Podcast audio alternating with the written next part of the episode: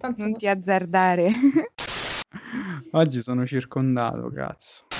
Ma che hai fatto? e quale motivo me lo hai fatto? Oh mio Dio! Perché ci ho rasato sfumato sopra e dietro- davanti normale.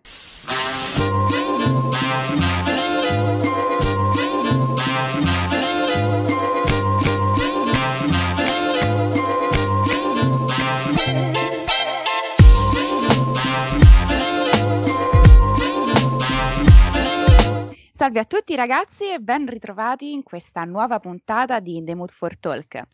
Come al- Va bene, ok. Questa puntata dall'inizio anomalo di In the Mood for Talk. Io sono Lavinia Io sono Luca. e oggi con noi abbiamo un ospite speciale ragazzi perché è la prima ospite donna di In the Mood for Talk e io non potrei essere più fomentata per questo, di questo, per questo. Vabbè, non potrei più essere... No, non la taglio, la lascio così. Podcast Verità. Sono fomentatissima praticamente perché oltre ad essere la prima ospite donna è anche un'espertissima dell'autore del quale parleremo oggi. Quindi vai Masha, presentati. Ok, no, aspetta, mi sono persa come mi devo presentare. Come Eh, vuoi. eh, io sono Masha. Non lo so che cosa devo dire, mi sono proprio... Lo Eh, dice ok, la linea vado. adesso. Ti, ti presento io, lei è Masha Martini, anche lei redattrice per Das Cinemag. Ci tengo a sottolineare che ha scritto una tesi su Kaufman e lo strutturalismo, mi raccomando tenetelo a mente nel corso della puntata. Non potremmo essere più fomentati di averla qui con noi oggi. Adesso Luca ci spiega perché siamo così fomentati. Di che cosa parliamo oggi, Luca? Ah, siamo fomentatissimi perché oggi parliamo appunto dell'ultimo film uscito per Netflix il 4 settembre eh, di Charlie Kaufman. Sto pensando di finirla qui.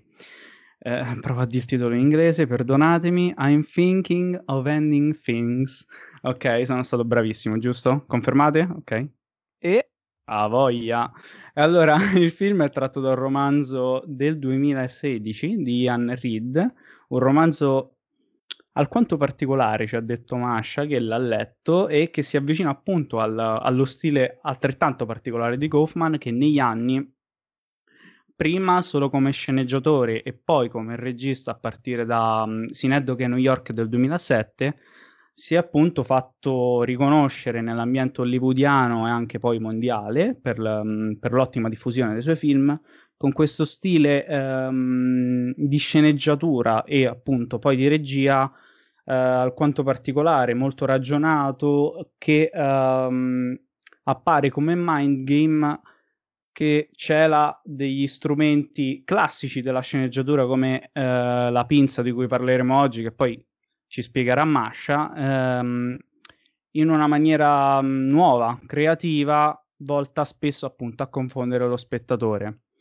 Parlare di sto pensando di finirla qui eh, è un po' complicato, diciamo che racconterò in breve come inizia il film, anche perché eh, non c'è altro da dire, credo.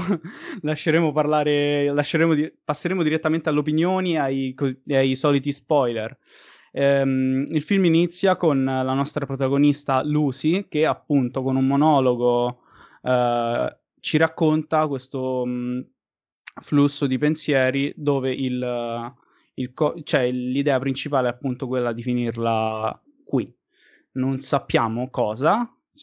Inizialmente crediamo la sua relazione con Jack, interpretato da Jesse Plemons.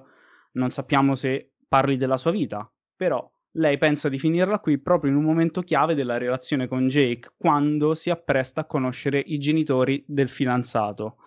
Eh, io non voglio dire altro perché, prima di tutto, non so cosa dire altro, è impossibile da raccontare per, per- per la trama. Questo film e darei la parola a Masha. Che ne dici, Lavinia? Sì, sì, vai Masha, assolutamente a te la parola, anche perché, cioè, semplicemente da quello che ha detto Luca sorgono i primi interrogativi. La protagonista Lucy, punto di domanda, siamo sicuri? Ne siamo Appunto. effettivamente certi?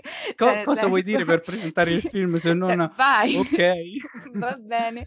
No, davvero, sicuramente la sceneggiatura di Kaufman e anche la regia tendono a confondere lo spettatore. Io non potrei essere più confusa di così. Sono giorni che, che penso al film. Inizialmente questa puntata sarebbe dovuta essere su un altro, su un'altra pellicola. Abbiamo deciso poi appunto di Ah, cambiare dirlo. strada. No, vabbè. Il mistero ci piace di più, siamo un po' come Kaufman, noi confondiamo i nostri ascoltatori. Poi abbiamo deciso in realtà di mh, focalizzarci su questo film perché secondo noi è assolutamente interessante parlarne, soprattutto appunto, ripeto, dal momento che era già prevista la presenza di Masha in questa puntata e eh, lei è sicuramente più, più, esperta di noi in materia. Vai Luca, vedo che ti sei... Sì, volevo dire una cosa molto interessante perché comunque Netflix da due anni appunto ha quasi, cioè, ha quasi messo sotto contratto per un film almeno i migliori autori hollywoodiani, comunque statunitensi. E proprio in questo periodo è particolare che esca un film di Kaufman e tra un mese uscirà un film di Sorkin, diretto anche proprio da Aaron Sorkin, e appunto questa, eh, ci sarà una, una, guerra sulla sceneggiatura sulla piattaforma. Questa che... rivalsa degli sceneggiatori, sì, finalmente. No è, no, è, molto curioso avere a distanza di un mese un film di Kaufman e di Sorkin, però era una curiosità che volevo buttare perché ho visto il trailer uscito domenica notte, se non erro su un, uno dei processi più importanti della storia statunitense, però vai Masha. Allora, intanto vi ringrazio e, ehm, allora, diciamo che io partirei proprio dal, mm, dal fatto di essere particolare legato al libro stesso da cui deriva, no?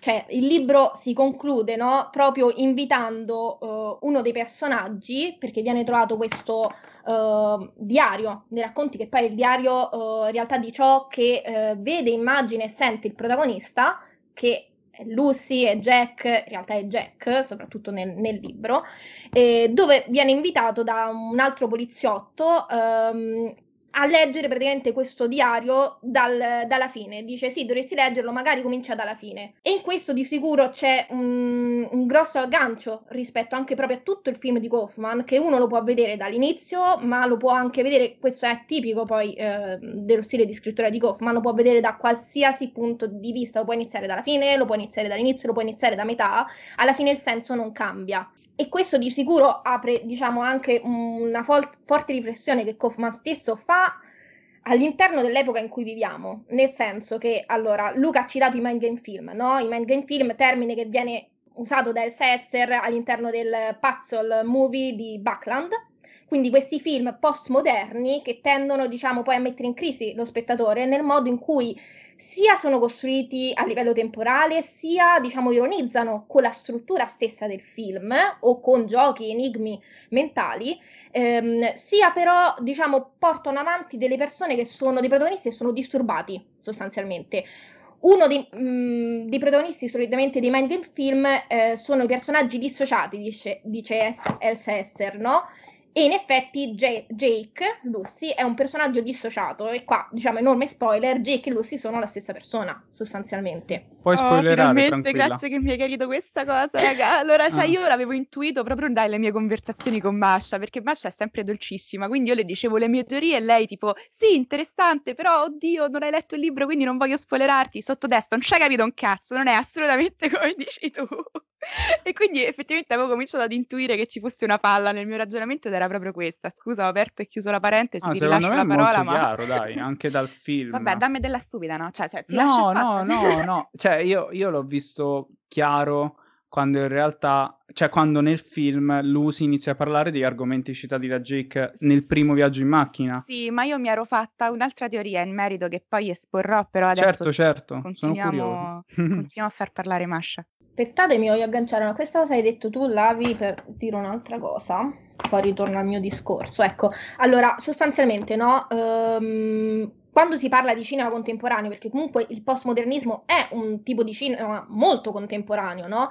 Eh, Bordwell, praticamente insieme a Carroll, no? Parla del fatto che sono dei film che sono una storia per tutti, che però poi alludono agli amanti del cinema e in che senso? Nel senso, fi- sono dei film che uno li può vedere con più lenti, uno li può vedere eh, rispetto tutto alla dinamica dello sguardo della donna, della donna come vive una relazione, il fattore che tu Lavinia citavi eh, quando avevamo parlato del fatto che lei dice eh, non riesco mai a dire no e tu hai, ti sei identificata sullo sguardo della donna. Io per esempio sì, l'ho visto lo sguardo della donna, ma in modo diverso, il fatto che non esiste uno sguardo della donna in realtà, perché poi Lucy e Jack sono la stessa identica persona, è un uomo, ma anche nel modo in cui usa Kaufman la macchina da, fre- da presa, no? Lei è continuo, sgu- è continuo oggetto di sguardi voyeuristici dove lei in realtà si rende conto di essere guardata, però eccetto poi c'è un forte sguardo in macchina, eh, che avviene, cioè mentre stanno in macchina, in viaggio, lei guarda la macchina da presa mentre sta, cioè sposta lo sguardo e là in realtà tu ti senti, non ti senti in, eh, in, connessione con lei, ma ti senti straniato, ti senti come se lei fosse una minaccia, anche perché poi lei è la seconda personalità di Jake, quindi è realmente poi una minaccia. Quindi questo anche poi è interessante. E rispetto, diciamo, alla lettura che ci ho dato io, è una lettura più legata al cinema anche rispetto all'adattamento. Allora, Kaufman non è la prima volta che si trova di fronte a un adattamento. Uh, il suo primo film che scrisse nel 97 era un adattamento da un uh, libro di Phil um, K. Dick, che ora però non mi ricordo il nome, che però in realtà non gli fu opzionato. E, e, infatti lui iniziò a scrivere per la televisione, anche se prima in realtà lui veniva dal mondo giornalistico e prima ancora lui veniva uh, da una scuola, lui studiava recitazione No, infatti il teatro lui lo tira fuori spesso, già da essere John Malkovich, lui tira fuori il teatro, praticamente è un riadattamento sia di Riccardo III che di Lady Macbeth e Macbeth sostanzialmente essere John Malkovich. Però tornando alla questione dell'adattamento, no? lui non vede l'adattamento come fedeltà al romanzo, stretta proprio nei termini, ma come diciamo uh, ricreare le atmosfere, ricreare anche um, tutto diciamo l- lo stile no? Alla fine una cosa che si dice sempre, quando io devo fare un adattamento, per esempio, di Kafka, è impossibile ricreare quello stile. E anche in questo caso Kaufman si trova davanti a un romanzo dove è impossibile ricreare lo stile. Nel romanzo ci sono diverse parti che sono scritte con caratteri diversi dal corsivo, però il corsivo assume due valenze. Assume la valenza del presente, ma anche la valenza dei pensieri eh, dello stesso Jake. Ci sono delle parti dove scrive tutto in maiuscolo, ci sono delle parti, c'era una parte, ecco, che lui scrive solo in tutta la pagina cosa stai aspettando, cosa stai aspettando, cosa per tre pagine, cioè alla Shining, no? Kaufman, per esempio, ecco, parlando proprio di questa, mh, questo capitolo nello specifico, lo riprende questa cosa come quando lui fa le ripetizioni, lei che sale e scende le scale, il cane che continua, c'è, quindi la, la ripetizione lui non la può rifare in questo modo, la rifà utilizzando quello che poi è tipico dell'oggetto mediale cinema, all'interno del quale aggiunge altri media, perché il cinema stesso è uno di quei media capace di inglobare altri media quindi eh, aggiunge il teatro, aggiunge il musical, aggiunge anche tutti quei discorsi, diciamo, da internet, volendo o non volendo, nel senso che, per esempio, io ho scoperto dopo eh, averlo visto il fattore che la parte dove lui cita ehm, Zemeckis, in realtà inizialmente lui non voleva citare Zemeckis, aveva messo una parte di un film, quindi sì, intermediale, però poi non aveva pensato a mettere la parte directed by Zemeckis, è stata un'idea del montatore e a lui è piaciuta. Però poi, paradossalmente, è una cosa che io almeno sui social network vedo spesso, ci sono scene strane e poi appare la cosa directed by eh, Zemeckis, Tarantino, bla bla bla. E, e, quindi di qua lui riprende anche tutto quel contesto oh, sostanzialmente mediale e per l'appunto per ragionare sugli strumenti del cinema stesso.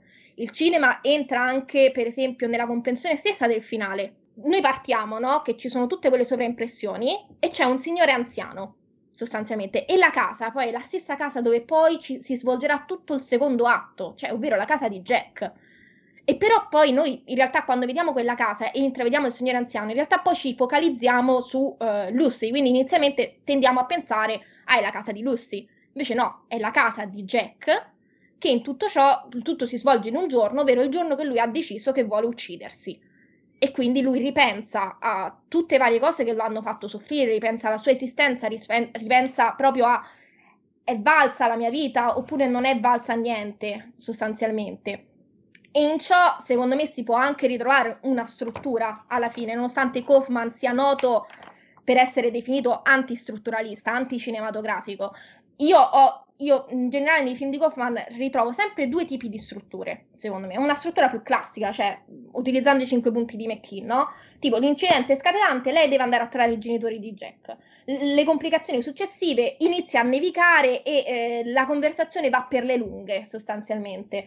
C'è la crisi, lei non riesce più a uscire da quella casa perché c'è un, uh, un incontro-scontro tra presente, passato, immaginazione, realtà il climax, lei viene abbandonata fuori la scuola in mezzo alla neve eh, e poi la risoluzione c'è la morte. Invece un altro tipo di struttura, eh, praticamente c'è l'incidente scatenante. Jake era un bambino molto dotato, ma nasce in una famiglia di contadini che non riescono a seguirlo. Dopo la seconda media, loro lo dicono, non riescono più a seguirlo a lui. E infatti nel romanzo eh, in realtà fanno vedere che Jake prende l'università e poi l'abbandona. L'abbandona per diventare bidello, no? E, infatti c'è la, e questo fa parte delle complicazioni successive. Non lo dice così esplicitamente il film, ok, però nel film varie volte lui cita ah, quando vedi i ragazzi, poi vedere quello che sono diventati dopo, sono diventati l'esatto opposto di quello. E in parte fa capire che poi lui è il bidello che si vede dall'inizio e in, diciamo negli intermezzi. D'altro canto fa anche capire che lui sta parlando di se stesso. Io ero una persona dotata, sarei potuto diventare qualcuno, non sono diventato nessuno. Poi per l'appunto c'è la crisi, la crisi ovvero che lui incontra una ragazza, una ragazza che gli piace, con cui vorrebbe parlare, con cui finalmente vuole lui cercare di instaurare un rapporto e non ce la fa. Questo lo fa diventare ehm, lo fa scindere completamente. La mancanza di rapporto con gli altri, che è una cosa che è molto lacaniana, infatti Lacan viene citato più volte, perché lui eh, nel non riuscire a, a, socializzare con un'altra persona non vede più la realtà di ciò che fa e, e di ciò che è sostanzialmente, quindi si crea un alter ego che è Lucy sostanzialmente. E poi per l'appunto c'è il, il climax, si rende conto lui dentro la scuola che viene preso in giro, che è da solo, che non vale niente, non ha più i genitori, sono morti, quindi non sa che fare. Risoluzione, anche qua si arriva alla morte, sostanzialmente. Ecco, rispetto a questo, rispetto alla Lacan, no? rispetto a tutta la parte della frammentazione, è anche particolare quando lei cerca di guardarsi allo specchio, lo specchietto della macchina è rotto, quindi lei non si può vedere, c'è una realtà frantumata, una personalità frantumata. Quando infatti lei poi si vede le foto di Jack da piccolo, lei si riconosce là perché lei non riesce, come dice la canna, il bambino distingue il sé dall'altro la prima volta che si guarda allo specchio. Perché noi non ci possiamo vedere, possiamo solo vedere le nostre mani. Nel momento in cui ti vedi allo specchio, capisci, ok, io sono diverso dall'altro. Questo non c'è. Uh, diciamo in questo, in, in, in Thinking of Ending Things, perché per l'appunto siamo di fronte a una persona dissociata, una persona che non ha rapporti con gli altri e, e quindi non, non, sa qual è la distinzione tra verità e illusione. E rispetto a ciò, uh, sostanzialmente si apre anche un discorso proprio sul, sul cinema stesso, sull'arte stessa, no? A me ha, fatto, ha molto ricordato uh, Pro Investigation di Kossuth, sostanzialmente. Praticamente in quest'opera, Kossuth, um, lui mette tre oggetti, cioè mette una descrizione del, del, da dizionario, la fotografia di un oggetto e l'oggetto, che quindi viene descritto sia tramite la fotografia che tramite la descrizione del dizionario. Intanto da notare il titolo del film, che è scritto in minuscolo, in corsivo, come una, una nota di un dizionario e però poi tu vedi là e quello che dice, ok, che cos'è questa? La fotografia, la rappresentazione o poi l'oggetto stesso? Alla fine tutto quello che noi vediamo è la rappresentazione.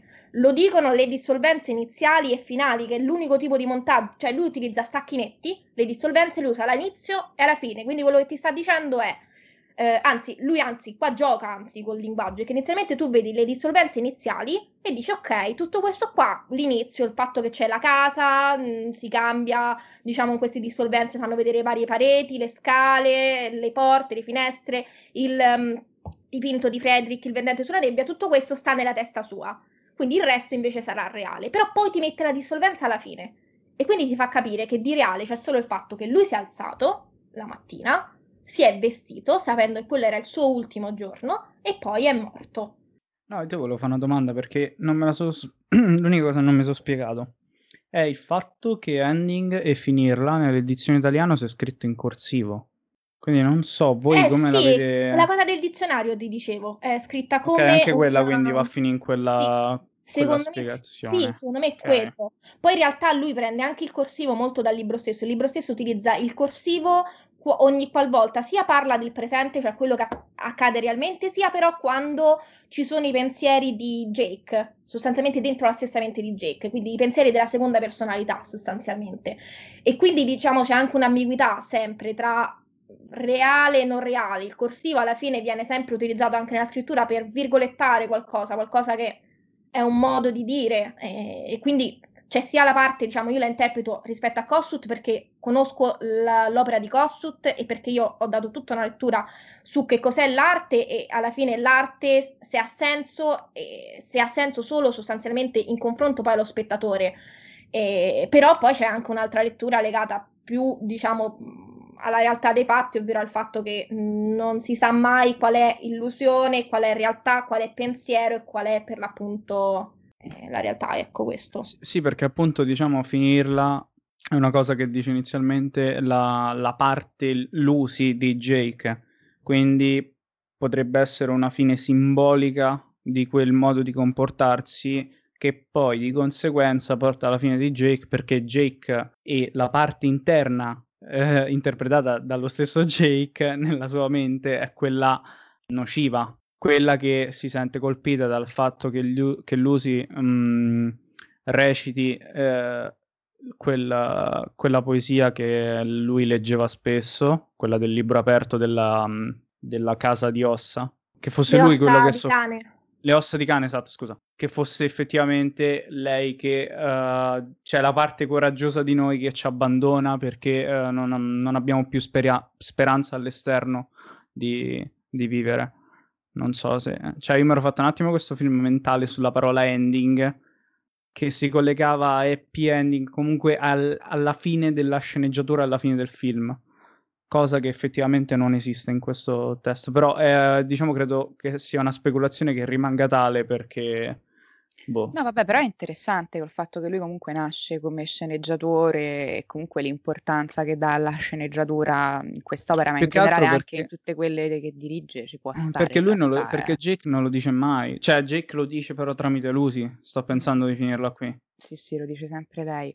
Mm. Invece, Masha, io volevo portarti su quella riflessione che avevi sempre fatto tu e sempre nelle nostre conversazioni post film e che avevo trovato molto interessanti, ovvero il fatto che inizialmente il film non dovesse essere distribuito da Netflix, ehm, ma che poi in realtà il fatto che sia stato distribuito da Netflix eh, diventa peculiare, mh, fondamentale, nel senso fa proprio il gioco di, di Kaufman, visto che è un film che comunque si apprezza non alla prima, dico che si comprende appieno non alla prima, magari alla seconda, alla terza visione. Sempre anche per il discorso dell'intermediarietà e tutto quanto, e della riflessione sul Sai, cinema. non sapevo che inizialmente non dovesse essere distribuito da Netflix, e comunque Netflix l'ha comprati abbastanza presto i diritti Oddio, del romanzo. No. no. il fatto che è, è, è interessante che sia proprio uscito su Netflix. Oddio, Questo... che allora avevo capito okay, male. Io ricordavo okay. che tipo. Io l'avevo letto a settembre dell'anno scorso la notizia opzionato... che Kaufman sì, ma... avesse firmato un contratto. Sì, era stato opzionato Netflix, da subito. Netflix ha opzionato no, due anni dopo l'uscita del romanzo, nel 2018. Poi okay. dopo hanno scelto Kaufman.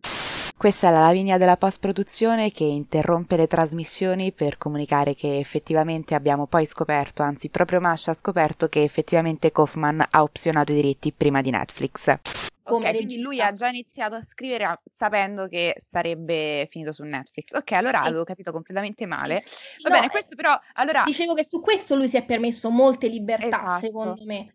Cioè che se forse non fosse stato uh, opzionato da Netflix, fosse finito al cinema, forse certe libertà non so se se le sarebbe prese. È vero che lui è sempre particolare, ma in questo film secondo me si supera sulla particolarità.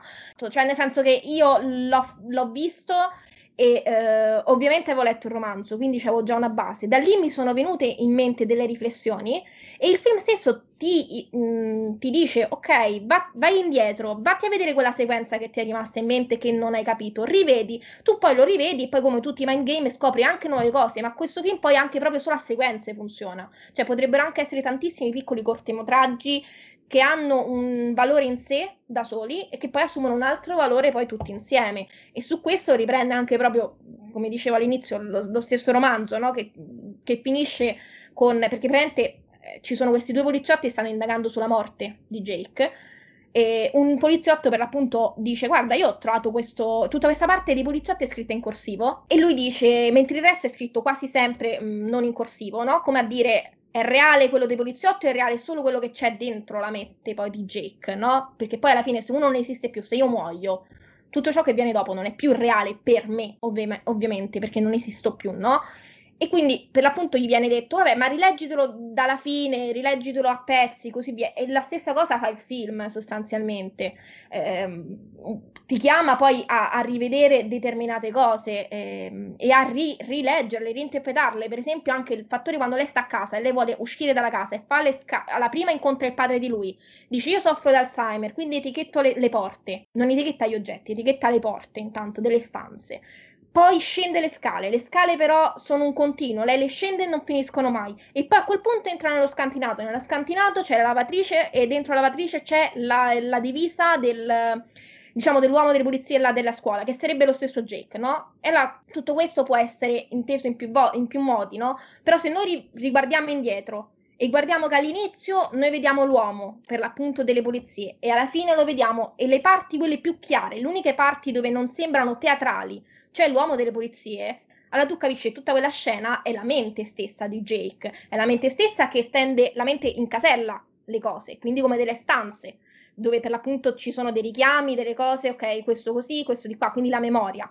Le scale, perché poi alla fine la mente è come un labirinto e quindi non finisce, non c'è un'uscita. Tra l'altro Kaufman in tutti i, i suoi film richiama molto la, la cosa no, del, del decoupage, cioè Basen no, mh, dice che il labirinto del Minotauro di Arianna è un decoupage e Kaufman ragiona molto su questo, su sempre la ricerca di un decoupage che possa sembrare un labirinto sostanzialmente e poi alla fine scende nello scantinato, lo scantinato è l'inconscio, il fattore che lui non vuole accettare che è vecchio ed è rimasto solo, perché questa è la cosa e su questo riprende un tema molto Strin, Strinder, oddio, di Strindberg sostanzialmente, lui riprende in molti film, lo cita in molte interviste Strindberg, che a me poi ha fatto ripensare a Bergman, perché nello stesso tempo Bergman citava Strindberg. Infatti c'è un cambiamento rispetto al romanzo. Il romanzo cioè, inizia con due pagine, mm, con lui che sta, con Lucy che sta pensando, però poi non, non, fanno vedere che c'è una casa e così via. E dice che sta pensando e che sta già dentro la macchina, sostanzialmente. Poi nel, nel, secondo capitolo fa capire che lei sta già dentro la macchina.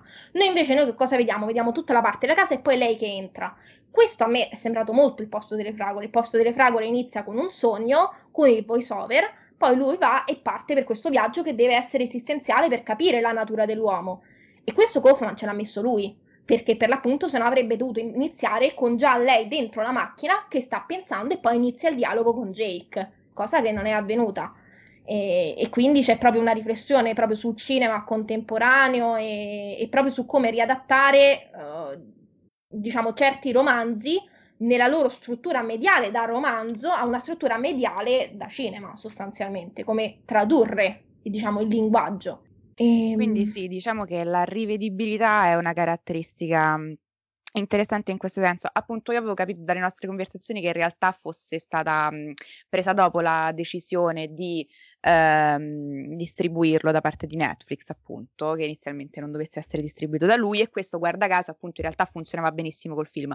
Ma sapere che in realtà è stato pensato a priori per essere appunto, cioè nel senso, nel momento in cui Kaufman scriveva, sapeva che sarebbe stato un film mh, rivedibile, appunto, perché vabbè, ovviamente ogni film è rivedibile, ma non nel modo in cui Netflix ti concede la possibilità del rewatch. Questo rende il tutto, il tutto molto interessante, soprattutto nel momento in cui parliamo di un adattamento, sempre perché Kaufman non è la prima volta che si ritrova a scrivere un adattamento, non è neanche la prima volta che si ritrova a riflettere su un adattamento, cioè c'è, sta, c'è, c'è un film che soprattutto riflette sull'adattamento che è proprio Adaptation e il fatto che si possa intendere questo film come come una riflessione ulteriore sull'adattamento, no? perché comunque appunto come ha detto Masha, caratteristica del romanzo è poter andare avanti e indietro, sei tu che gestisci il tempo della lettura sostanzialmente, così come sei tu che gestisci il tempo della visione nell'epoca dello streaming.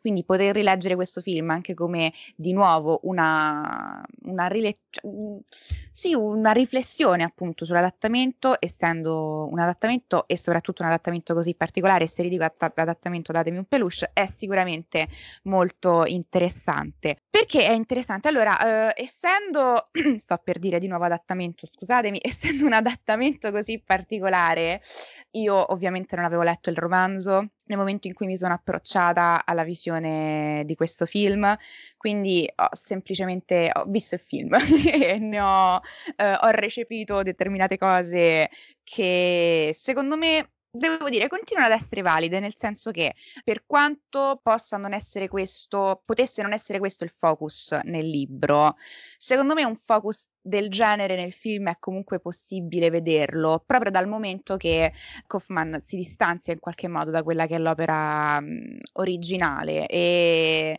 eh, ne dà una sua interpretazione e questo permette a sua volta di dare un'interpretazione di eh, questo permette allo spettatore di dare a sua volta un'interpretazione che sia non quella di Kaufman e non quella del, del libro de, del canone sostanzialmente. Che poi questa sia una caratteristica di tutti i film ok ma in questo caso particolarmente dal momento che quella che è la storia originale è completamente filtrata.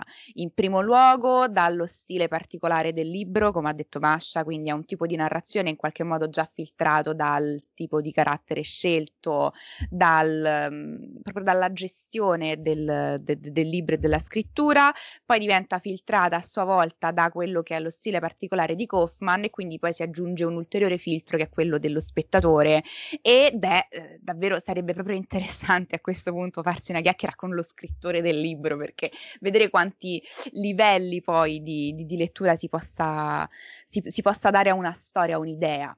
Così come sono tanti i livelli di lettura che si possono dare, cioè sono tanti livelli di I'm thinking of ending things. C'era qualcosa che volevo dimenticare, e che volevo dire ma ho assolutamente dimenticato. Tanto posso dirti una cosa sull'adattamento? Allora, come hai detto tu, no, Kaufman non è il primo adattamento a cui si ritrova davanti, c'era per l'appunto il primo che ti avevo detto di Phil K. Dick, anche se poi non è stato opzionato, uh, poi in generale comunque mo- fanno molti riferimento ad altre Poi l'ho opere. trovato anche il titolo. Qual è il titolo? E il titolo è A Scanner Darkly, in Esatto, italiano è esatto, Un sì, oscuro sì. scrutare, e poi è stato fatto nel 2006 da Sì. Linklater. Sì, esatto. Poi c'è Human Nature, pure.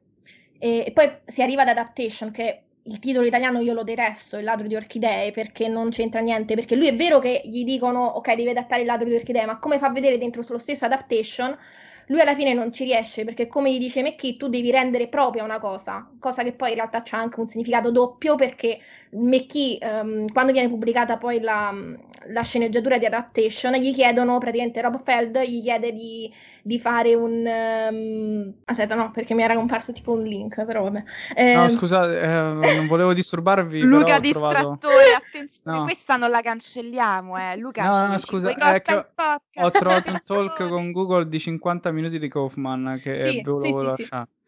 eh, Fatto Però sta. ok. Kaufman è un patato, eh. Cioè, io qui lo Sì. dico, qui lo nego, adorabile. Sì. Ehm, comunque, niente, sta di fatto che mh, co- ehm, McKee quello che dice di- mh, della struttura, no? Dice la struttura non è un, un insieme di regole rigide, è un insieme di principi che ognuno deve fare propri per poi riuscirli, eh, diciamo, a, dopo che li ha immagazzinati, riuscirli poi a tirare fuori. Quindi è quello che sostanzialmente eh, Kaufman fa sia a livello di struttura sia a livello di adattamento in questo libro, no? in questo romanzo, lui vede tante cose che può fare, però poi alla fine lui non, non tratta di letteratura, lui tratta di cinema, quindi prende queste cose e le trasforma col cinema. Anche lo stesso personaggio dissociato, io mi sono segnata una citazione dall'Alieno e il pipistrello di Canova, no? quando parla del cinema contemporaneo, no? Eh, Canova eh, dice praticamente il cinema si è illuso di sapere imitare la realtà, di poterla riprodurre fino a confondervisi e si è trassullato a lungo davanti alla propria immagine riflessa guarda- guardandosi, no? E alla fine ciò che fa un personaggio dissociato, quello che fa, no? Praticamente ti guardi tanto dentro, guardi tanto te stesso che poi tu non riesci più a distinguere la tua realtà interiore con la realtà esteriore.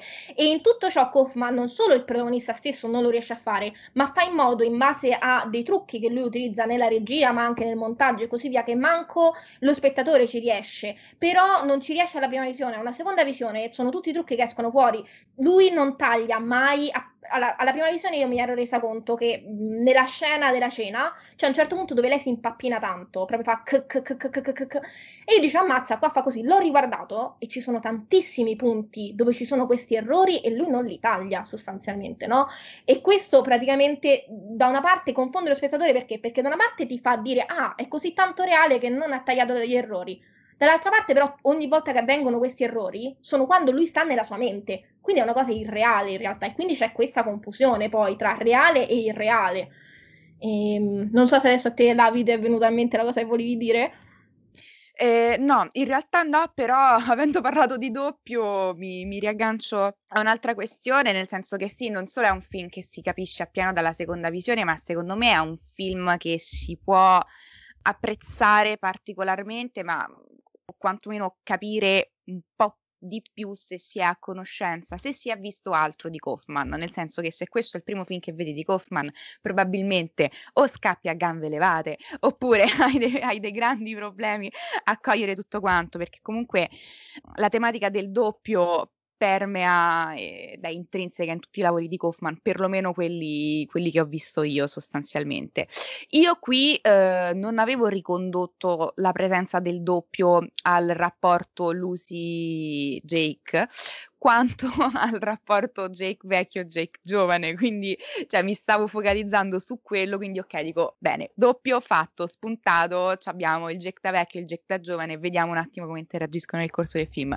Non avevo preso in considerazione il fatto che potesse essere Lucy il doppio di Jake, Lucy o uh, la ragazza senza nome, come dicono i titoli di, dicono i titoli di coda, uh, proprio perché appunto ero completamente concentrata su quella che era la visione che stavo dando io al film, nel senso che eh, io avevo interpretato il tutto, per meglio dire, mi ero resa conto che quello potesse essere semplicemente uno dei possibili, una delle possibili interpretazioni ovviamente da, da dare al film, però per me risultava lampante che mm, si stesse parlando e si stesse discutendo dell'individualità di, di, di Lucy o della ragazza senza nome che dir si voglia, proprio perché caratteristica del cinema di Kaufman che va di pari passo con, che è, eh, con quello che è il tema del doppio è anche il tema dell'individuo e dell'individualità e di come mantenere questa individualità, il proprio, il proprio sé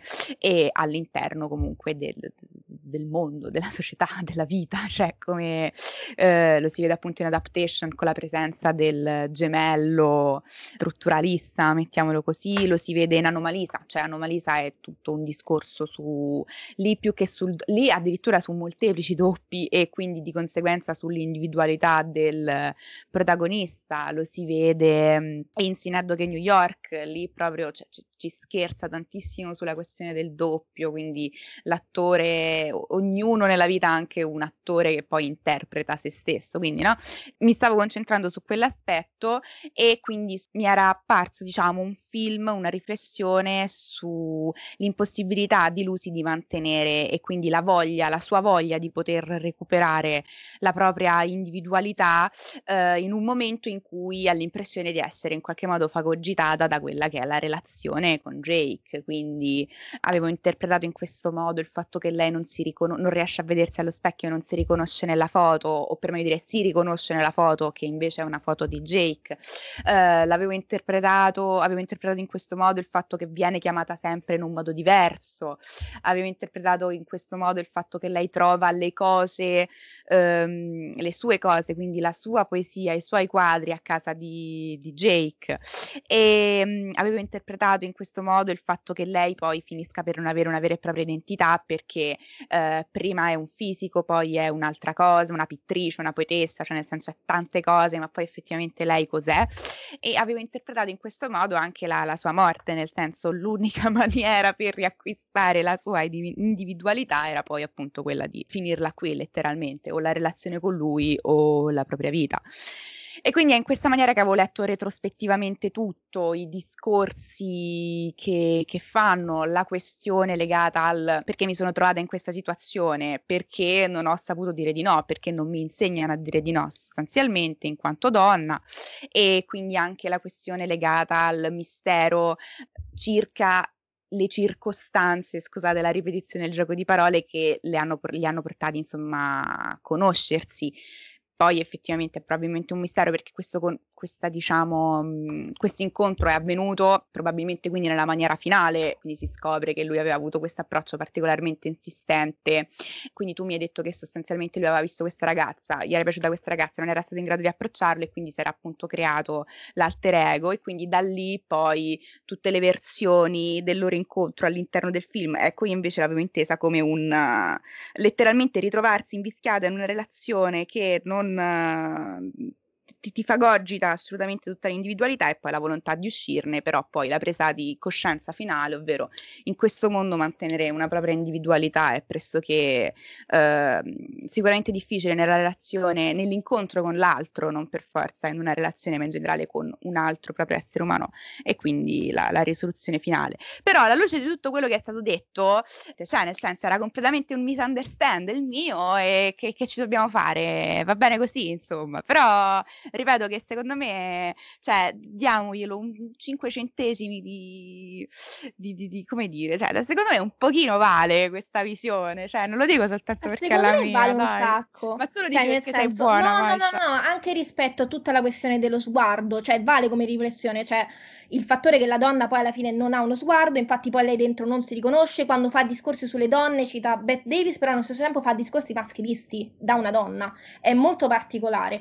Però io mi volevo riagganciare un'ultima cosa, poi in realtà volevo sapere l'opinione di Luca, visto che aveva anticipato che non gli è piaciuto il film, quindi questo. E, mm, Strano, solitamente Luca... eh, tanto io e Luca non andiamo mai d'accordo su niente, quindi ehm, praticamente il, mm, il fatto che tu hai detto no del doppio, no? Eh, è particolare il doppio anche relativamente intanto alla ricerca di Kaufman proprio del fattore di cercare un- un- di tutti i suoi personaggi che cercano un altro in cui riconoscersi. Sonando che New York, come detto, proprio in maniera enorme, anche con quella canzone là che mh, adesso non mi ricordo il titolo, c'è una canzone proprio fatta colonna sonora che parla proprio di questa persona. Mi sento solo, aspetto il giorno di trovare qualcuno che mi assomigli, qualcuno che mi sia vicino, qualcuno che non mi abbandoni, no? E questo è, è molto diciamo, pregnante anche in quest'opera, anche rispetto proprio a un divario che non è solo tra me e l'altro e l'altro che non c'è, ma proprio tra ciò che uno si aspetta e ciò che non accade. Per esempio, la scena di Beautiful Mind, no? Lui la mette prima che sta per morire, quando lui è vecchio. La scena di Beautiful Mind che cita è quando per l'appunto il protagonista di Beautiful Mind diventa anziano e poi vince l'Oscar. Se sei l'Oscar, buonanotte, vince il Nobel. E, e, praticamente lui perché mette quella scena? Perché lui si sarebbe aspettato così, si sarebbe aspettato no, che alla fine di tutto quanto lui, nonostante le sue stranezze, perché anche il protagonista di Beautiful Mind era una persona molto sola, sarebbe stato riconosciuto, avrebbe avuto qualcuno, invece poi non è così perché poi dissolvenza la macchina da solo mh, ricoperto dalla neve, quindi non c'è. E, e, rispetto a questo, alla fine, visto che Luca all'inizio cercava una logline no, per descrivere il, il, film stesso, no? lo, logline alla fine può essere no, Jake vuole un rapporto umano, ma a causa sia del suo temperamento, del suo essere molto timido, ma anche e soprattutto della famiglia di provenienza, alla fine è destinato a rimanere solo e si crea un alter ego vivendo in un costante, diciamo, passato immaginario e, e ciò si lega anche a quello che hai detto tu. Lei non ha Lucy, no? che poi è l'altra personalità di Jake, non ha, non ha, una vera personalità perché è psicologa, è fisica, è pittrice, è poetessa, 3500 cose. Nello stesso tempo, però, visto che anche Jake è anche il bidello della scuola, e questa è una cosa che avviene spesso ai bambini iperdotati, superdotati sostanzialmente, quindi che hanno più passioni e più talenti, che però vivono in una famiglia che non li comprende, che quindi quello che fa è che li schiaccia perché non riesce a comprenderli. Infatti lui poi finisce a non avere una personalità, non avere una vita e avere solo il suo passato immaginario, tra virgolette. Vai Luca, che sei stato, sei stato chiamato in causa, dici un po' tu che cosa no, vabbè, hai pensato. Di base io, cioè non è che non mi sia piaciuto il film, comunque, eh, come dicevo prima, e lo dirò comunque adesso, forse c'è talmente tanta roba mh, all'interno di I'm Thinking of Ending Things e probabilmente sarò il più banale all'interno di questa discussione perché io volevo aprire una parentesi sul fatto, prima di tutto, che eh, secondo me questo è il film più quadrato di Kaufman. Sostanzialmente tutti i nodi quasi finiscono per eh, venire al pettine. Io quello più complesso lo, trovo ancora in Synecdoche New York perché all'interno di quel film c'era un, um, talmente un, cioè, una struttura quasi a cerchi concentrici che era legata all'animo di, del protagonista appunto di Dustin Hoffman. E, ehm, e qui volevo sottolineare comunque come abbia allo stesso tempo trovato una forma più commerciale, secondo me più accessibile, e come questo film sia una sorta, come dicevo prima, ho utilizzato la parola masterclass di scrittura contemporanea della sceneggiatura. Perché Kaufman all'interno di questo film utilizza quello che credevo spiegassi tu, Masha, però mh, forse parlando di altro, giustamente non uh, te ne sei dimenticata. Di come non lui so, dirige... fagli spiegare un'altra cosa, la sta regge lei sta puntata, ma infatti Masha, ma adesso ti diamo le chiavi Mm. del podcast. Sei, No, a me dispiace anche perché sono stata straconfusionaria. No, sono No, stata no, no, no, straconfusionaria perché, come dice Luca, ci sono troppe cose da dire. Volevo parlare dell'utilizzo appunto della pinza, di questo, mh, di questo diciamo, meccanismo di far vedere allo spettatore una cosa che appare come ininfluente, che però poi si svela come eh, fondamentale. E qui diciamo forse è quello che inceppa con il fatto che il film può essere rivisto al contrario, cioè può essere rivisto dalla fine, dal centro, dall'inizio.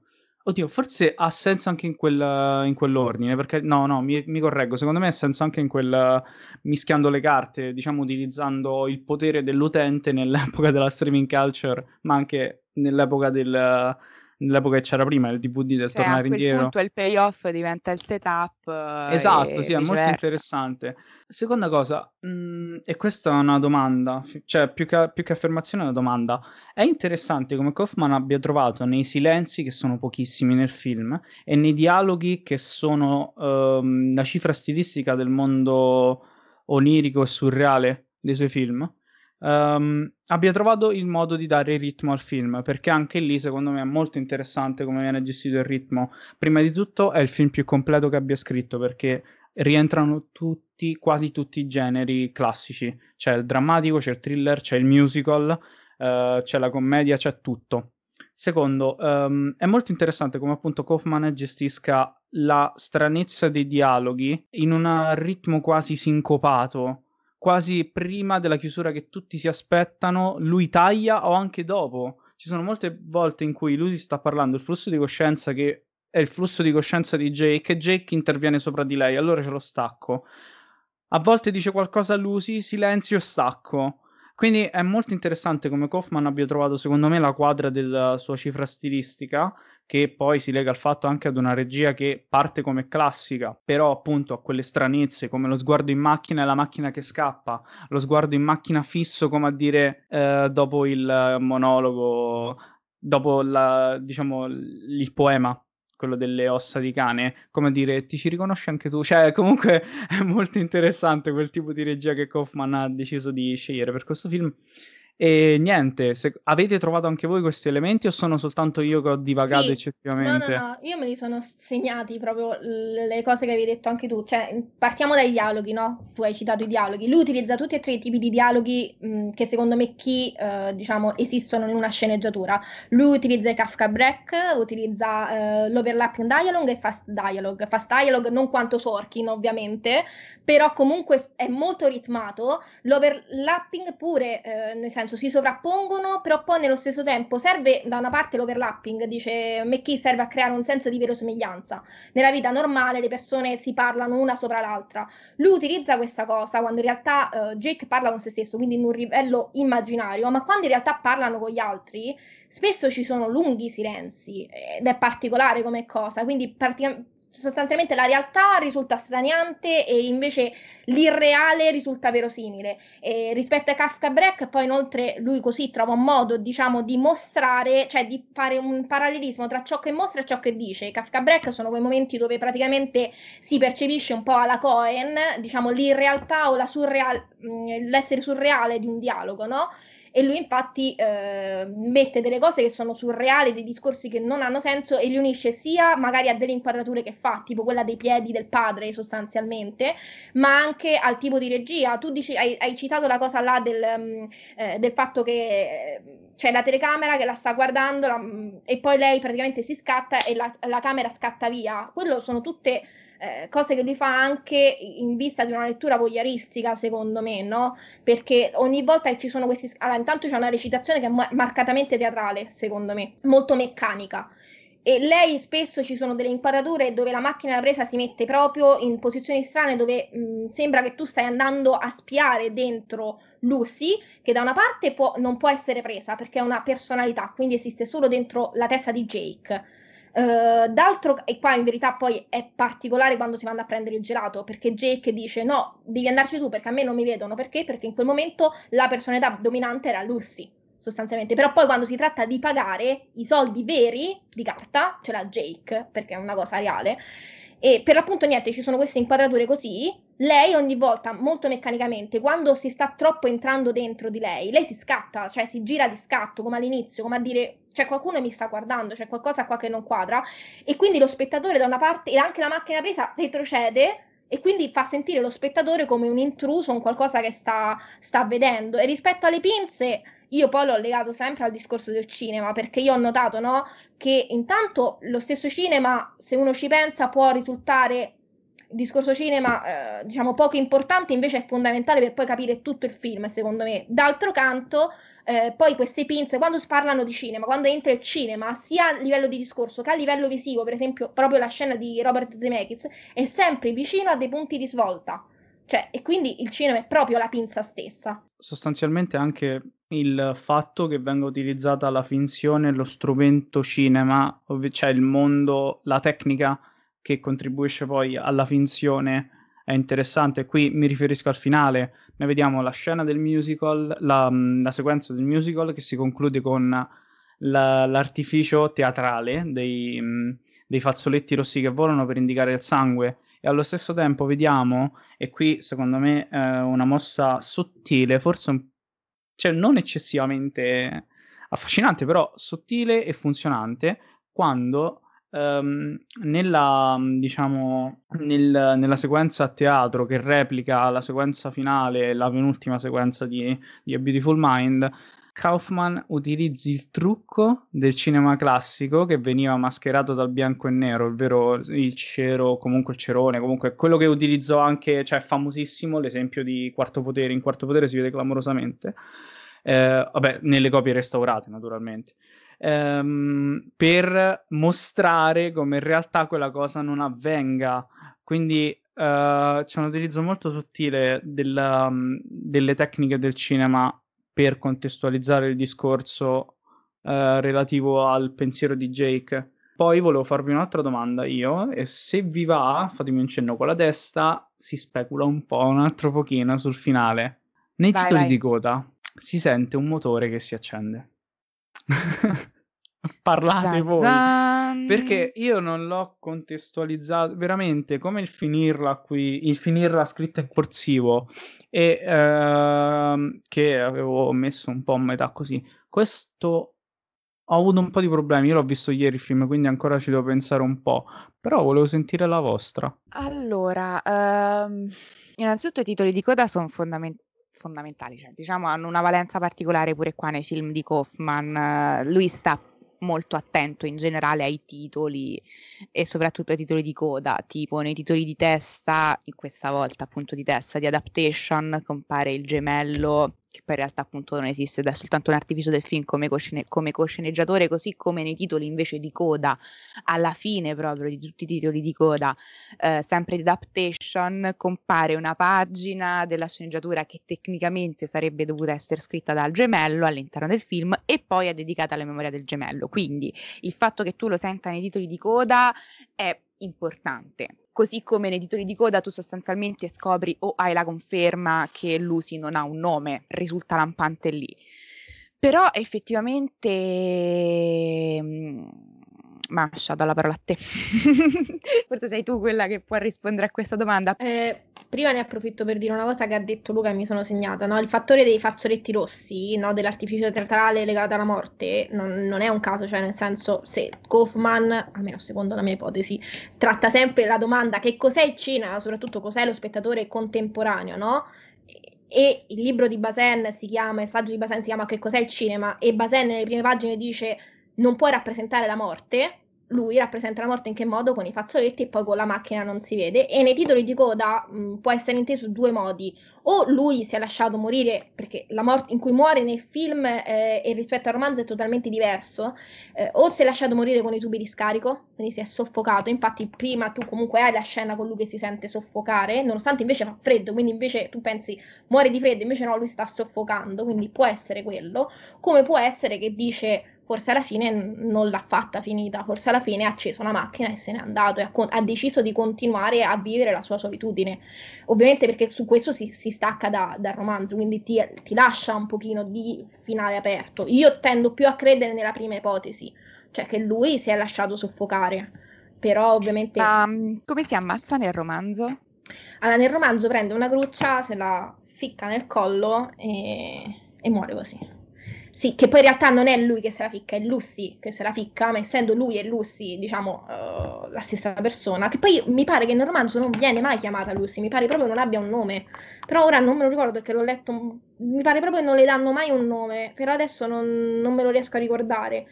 E quindi niente, è Lucy che lo fa, ma è un po' come la Fight Club, no? Nella Fight Club, non so se possiamo spoilerare Fight Club, però... Vabbè ragazzi, stiamo per spoilerare Fight Club, quindi se non volete sì. mandate avanti di uh, eh, 15 secondi. Okay. La seconda causa al mondo di spoiler dopo Kevin Spacey di Caparezza è questo podcast. Ho capito, ma Fight Club, chi... a parte che io non credo negli spoiler, onestamente, nel senso che io credo che la bellezza di un film sia, o anche di un romanzo spesso, anche se poi scherzo, certe volte dico non spoilerarmi, in realtà sia vedere come è stato costruito lo stile e, e come, diciamo, il contenuto è stato poi interpretato in funzione della forma secondo me non vale solo il contenuto nella bellezza di un'opera, secondo me. E... Ma poi penso che tutti i nostri ascoltatori abbiano visto Fight visto Club. Fight Club, ok. Vabbè, sta di fatto no, come Fight Club, quando Edward Norton si spara, spara anche a coso, qua invece viene il contrario, cioè nel senso quando Lucy sì, o quella come si chiama, insomma, la donna senza nome si trafigge, trafigge anche Jake sostanzialmente. E... Ok, quindi è lei che si uccide nel, nel, romanzo, mentre nel libro lei vorrebbe scappare, cioè nel senso eh, proprio effettivamente di essere lasciata di essere Se effettivamente in quel momento Lucy trova le chiavi. Bene, tu dici che è Lucy, eh, ma come fa a scappare Lucy se Lucy esiste Scusate, solo dentro la, la testa? di Lucy alla fine di tutto il film. Ma solo dentro la testa di Jake, come fa No, sto di comunque cioè, l'abbandono, cioè, no, aspetta. Però nel libro e se invece conten- lei effettivamente cioè... alla fine recupera l'individualità che secondo secondo no. me è andata cercando per tutto il film, quindi Però acquista le chiavi. Lei sparisce, se noti, lei viene sostituita. Esatto, all'interno... Eh, io infatti volevo dire questa cosa che cioè, mi sono costruito attraverso anche le cose che ha detto Masha. Allora, Lucy trova le chiavi ed effettivamente la sua fuga è la, mm, diciamo esatto, sì, è l'ultima goccia che fa traboccare il vaso all'interno della, della psicologia di Jake effettivamente la finirò qui. Beh, non è male effettivamente, anche perché così unisci entrambe le interpretazioni, nel senso lei acquistando l'individualità poi uccide Jake sostanzialmente. Ma sì, perché sostanzialmente Kaufman fa questa cosa nel film, comunque ti stabilisce delle basi, seppur esagerate eh, che ti fanno apparire la, mm, l'universo di Jake come mh, mm, coerente. Quindi all'interno di quell'universo, sì, lo so, è un po', forse è leggermente forzata, però eh, cioè giusto discussione, diciamo, chiacchiera da no, bar, perché sostanzialmente... Anzi, venire è, è, interessante secondo me discutere sul significato, ma um, poi comunque secondo me il film, quello che non mi era piaciuto era il fatto che c'era appunto troppa carne al fuoco e lo ritenevo troppo verboso. Non, la prima parte, no, eh, lo so, cioè è sempre un mio difetto non uh, fare di non con la testa, è sempre un mio difetto, Masha. Um, ne hai troppi di difetti, quindi ci ho fatto l'abitudine.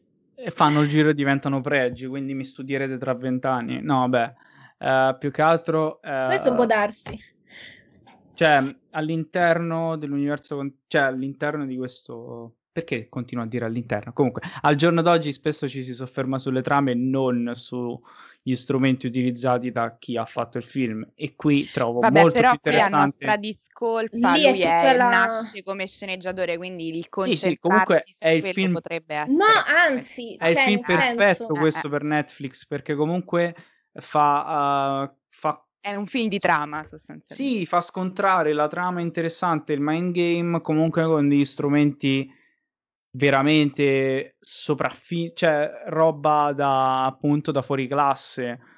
Cioè veramente Kaufman qui fa eh... Ma guardate che la, la è, è molto fiera la scrittura di Kaufman. Ma la diatriba tra in realtà forma e contenuto, ma è, è antichissima sostanzialmente, cioè non antichissima, è in età del Novecento sostanzialmente, no? E lui in realtà qua li fa molto scontrare forma e contenuto perché in base a il cioè, secondo, cioè nel senso in base alla forma filmica che tu vedi eh, sostanzialmente trai un, il contenuto sostanzialmente rimane uguale secondo me questa è la cosa nel senso io cioè nel senso io per esempio ho visto delle alcune forme no e quindi ne ho tratto un contenuto. Anche chi non ha visto certe forme, sì, poi ha più contenuti nello stesso tempo, perché comunque è un contenuto schizofrenico. Però, per esempio, la, la, cosa fondamentale, no? Ovvero che Jake sia una persona sola, o comunque parla di una persona che non ha una personalità, che sia questa Lucy, o che sia Jake, o che siano entrambi la stessa persona, alla fine è venuto fuori a tutti, nonostante magari alcuni non abbiano guardato una determinata, non abbiano fatto attenzione a una determinata forma o meno. Quindi questo è di sicuro un, una cosa mo- molto interessante. E, e, rispetto a questo, invece, volevo dire una cosa. Mh, mm, ovvero no, quando c'è il discorso quando fanno tra Emerson, cioè che parlano dei dipinti, sostanzialmente che lei non fa dentro i dipinti, non mette le persone, c'è poi diciamo quella che viene invece fuori la diatriba tra Emerson e Robinson, ovvero tra il fatto a ah, un'opera d'arte deve essere, là si parla di fotografia, deve essere pittorialista o realista, e loro parlano dei dipinti, devono essere realisti oppure pittorialisti, no? Quindi eh, reali, a me pure quel meno. discorso mi ha fuorviato troppo. Eh, io me lo sono segnato. No, non tutti ci sono arrivati. E... e loro due erano la stessa persona, ragazzi. Io sono qui per rappresentare quella parte di persone oh. che porca miseria non c'era arrivata. Allora, no, ma anche un'altra mia amica non c'era arrivata. Oh, eh. grazie amica di Masha. Lei l'aveva vista tutto in base a un'altra ottica ancora. Ma guarda, il discorso del che fa lei in merito ai dipinti mi avvalorava troppo la tesi, no? Nel senso, quindi lei sostanzialmente um, si sente di voler finirla qui con questa relazione per riacquistare una propria individualità e tutto quanto, e poi quindi tutto quello che succedeva, la percezione che aveva dei genitori di Jake, della situazione di Jake stesso, così ambigua, così spaventosa, così inquietante, scusate ho fischiato, così inquietante, ehm, deriva proprio dal fatto che lei si sentisse sopraffatta, over, overwhelmed, ma provo a parlare inglese e tossisco, com'è possibile? Ehm, sopraffatta, quindi non ci riprovo a parlare inglese. Ehm, da questa situazione, quindi ovviamente il suo stato d'animo va ad, influ- va ad, influenzare tutto ciò che la circonda, esattamente come lei voleva dipingere questi quadri che comunicassero l'emozione di come lei si sentisse, come lei si sentiva la consecutio temporum, qui se ne sta proprio andando, ehm, in base poi alle atmosfere, quindi un quadro d'atmosfera, un film d'atmosfera.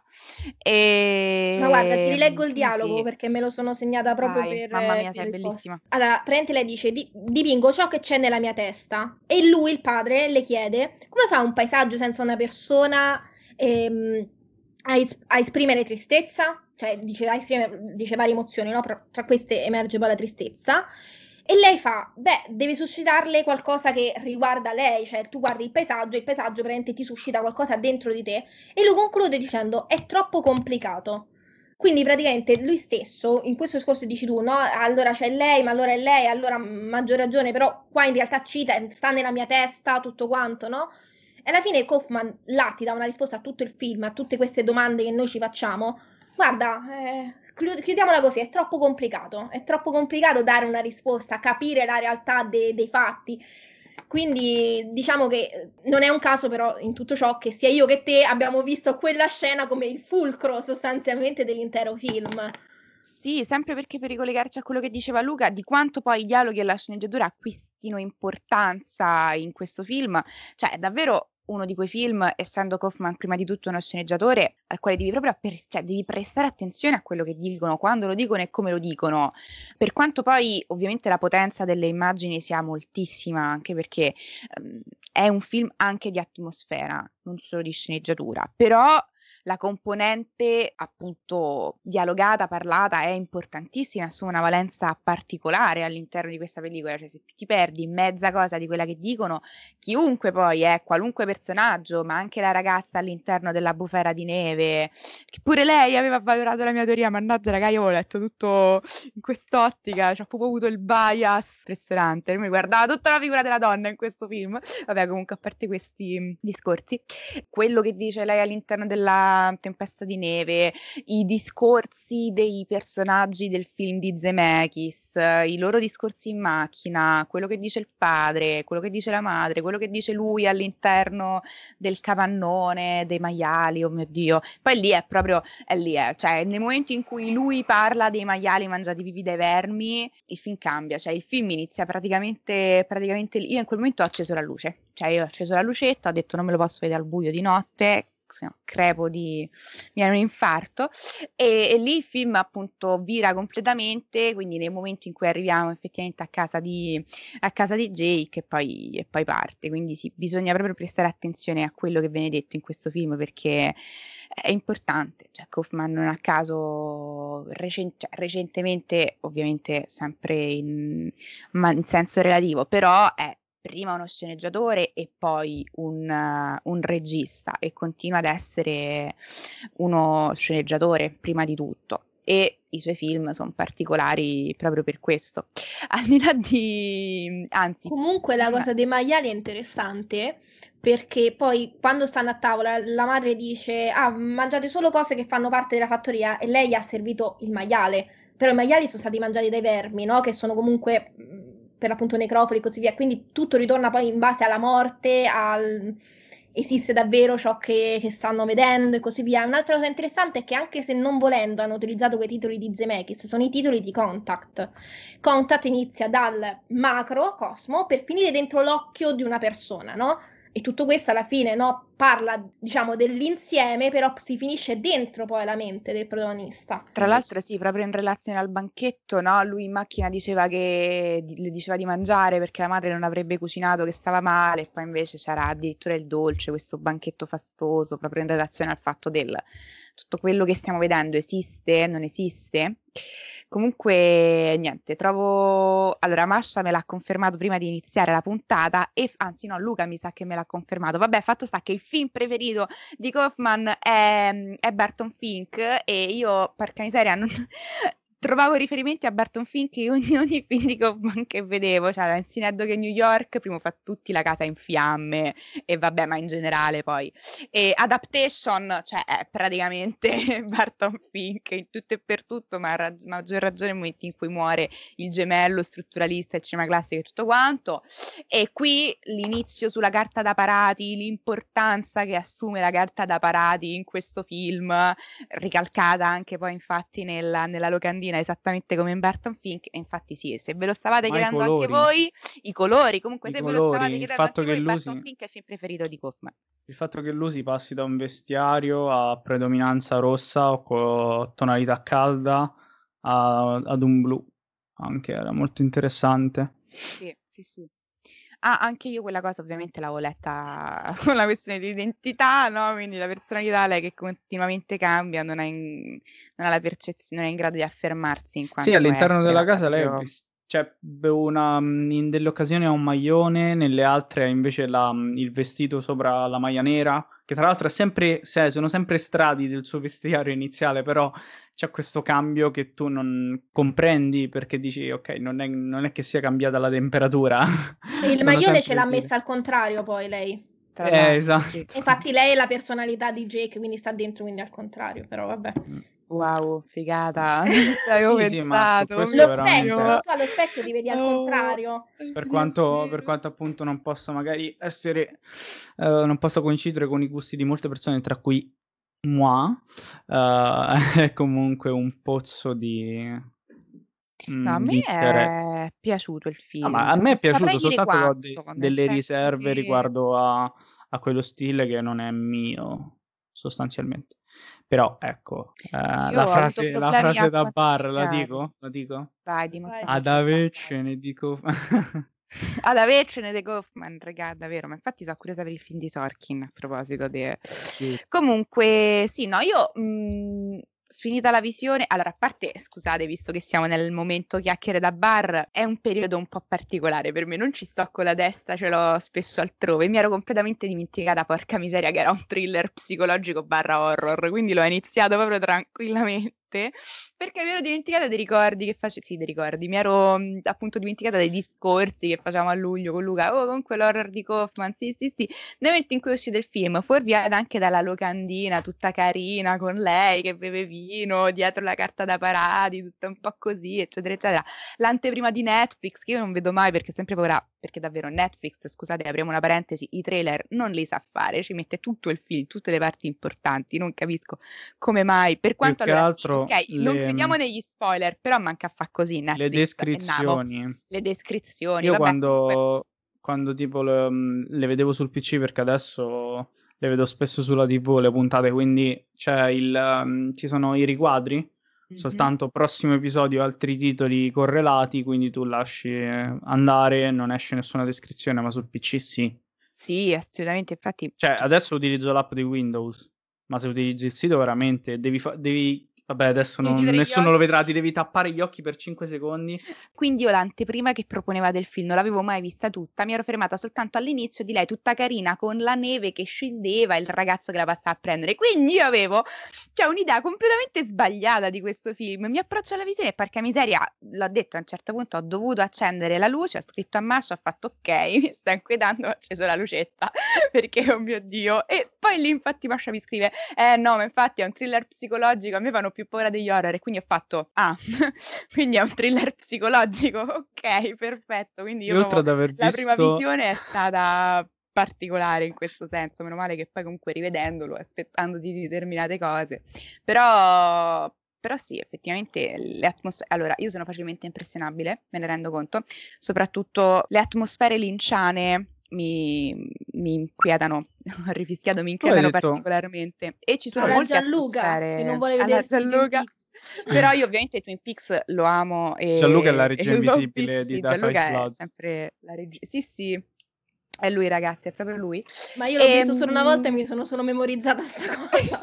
No, però è volevo dire una cosa. Peaks. Io Lynch eh, lo adoro ed è l'unico che riesce a spaventarmi veramente proprio a livello di atmosfera e ho ritrovato molte atmosfere linciane in questo film, infatti mi ha inquietato tantissimo. Adesso Luca vai.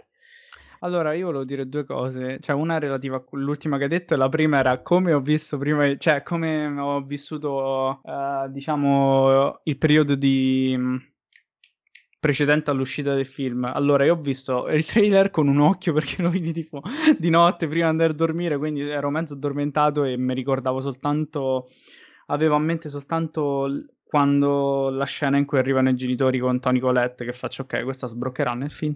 Ehm, e poi ho visto l'imma- l'immagine che aveva come copertina Mash su Facebook, che mi sembrava la, la cassa di una tavola calda. Quindi, quando ho visto il film, ho fatto, quando cazzo Scusate, arriva? ma che, che immagine c'aveva Masha di copertina? Eh, aveva ma non solo per me, eh, quella quando vanno a prendere, quella quando vanno a prendere il gelato sostanzialmente. Esatto. Ah, ok, ok. E ho ok, fatto, ok. qu- ok, anni 50, ma quando cazzo arriva questa tavola calda? Invece no, era una, era una gelateria nel deserto, cioè gelateria o locali del genere. Comunque volevo dire, secondo me non è tanto linciano Kaufman.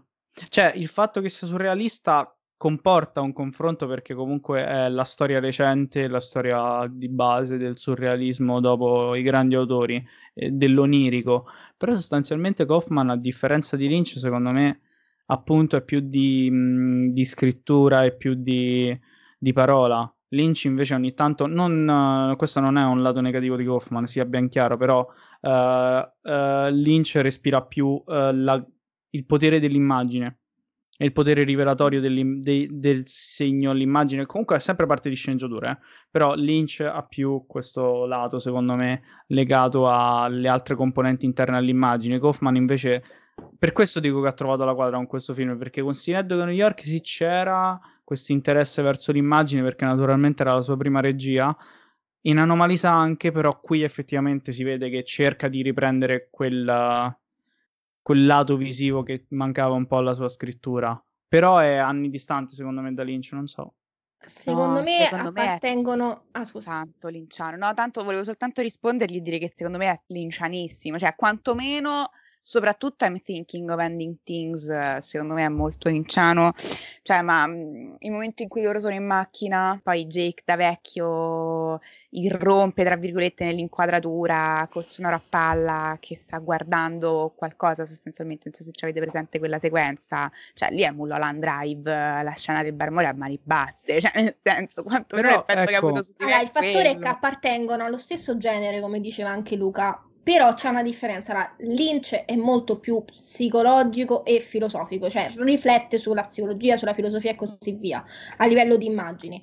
Kaufman invece riflette sul cinema, sull'arte, su- quindi hanno due ma- materie di, di riflessione differente e questo fa sì che alla fine, ehm, alla fine può emergere una cosa molto simile, ma nello stesso tempo molto diversa ehm, contemporaneamente, Sì, secondo perché me. comunque a me Questo torna... sì, in però mente... poi la modalità è simile, cioè nel senso mh, il cosa è sicuramente diverso, il come non dico che è uguale, però ha dei punti di contatto, quindi per questo dico che Kaufman è linciano, perché quel senso di inquietudine dato, porca miseria non devo più dire inquietudine o inquietante perché altrimenti fischio, allora quel senso di eh, brividino, per non dire inquietudine, e Lynch, così come Kaufman, te lo dà con il dettaglio che cambia, con quella piccola cosa che in sé non sarebbe disturbante se non fosse che non corrisponde a quello che ti ha mostrato prima e quindi il cervello immagazzina il fatto che c'è qualcosa che non va,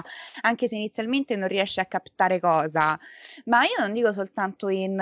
Allora, secondo me questo è proprio quello che ehm, dico, questo intendendo I'm thinking of ending things, finora è più, diciamo, assimilabile allo stile di Lynch di tutti quanti, ma pure Sineddoche New York nel suo essere, cioè a tratti risulta disturbante anche Sineddoche New York se, eh, se si fa caso a determinate, a determinate cose, proprio perché ci sono de- dei dettagli che non rientrano completamente all'interno di quelli che sono i canoni reali e quindi poi il cervello immagazzina e restituisce come inquietanti, come eh, paranormali nel senso non di paranormale ma nel senso di non eh, attinente al vero e quindi in questo senso disturbante. Eh, ma quello è perché appartiene... Allora, sostanzialmente, devo dire una cosa, c'è sempre confusione quando si parla del termine mind game film, ovvero noi spesso, cioè, nelle chiacchiere da bar spesso uno parla di mind game film e pensa a Nolan, no? Nolan è una deriva del mind game film, ma non è realmente un mind... Cioè, Buckland, quando ne parla,